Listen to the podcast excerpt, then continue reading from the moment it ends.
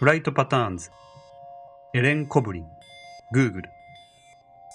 この作品では FAA アメリカ連邦航空局のデータを航空機の飛行パターンと密集度が見えるアニメーションとして制作したものです。このプロジェクトはもともとスコット・ヘッセルズとガブリエル・ダンヌがカリフォルニア大学ロサンゼルス校でセルスティアル・メカニクスというプロジェクトのために始めたものです。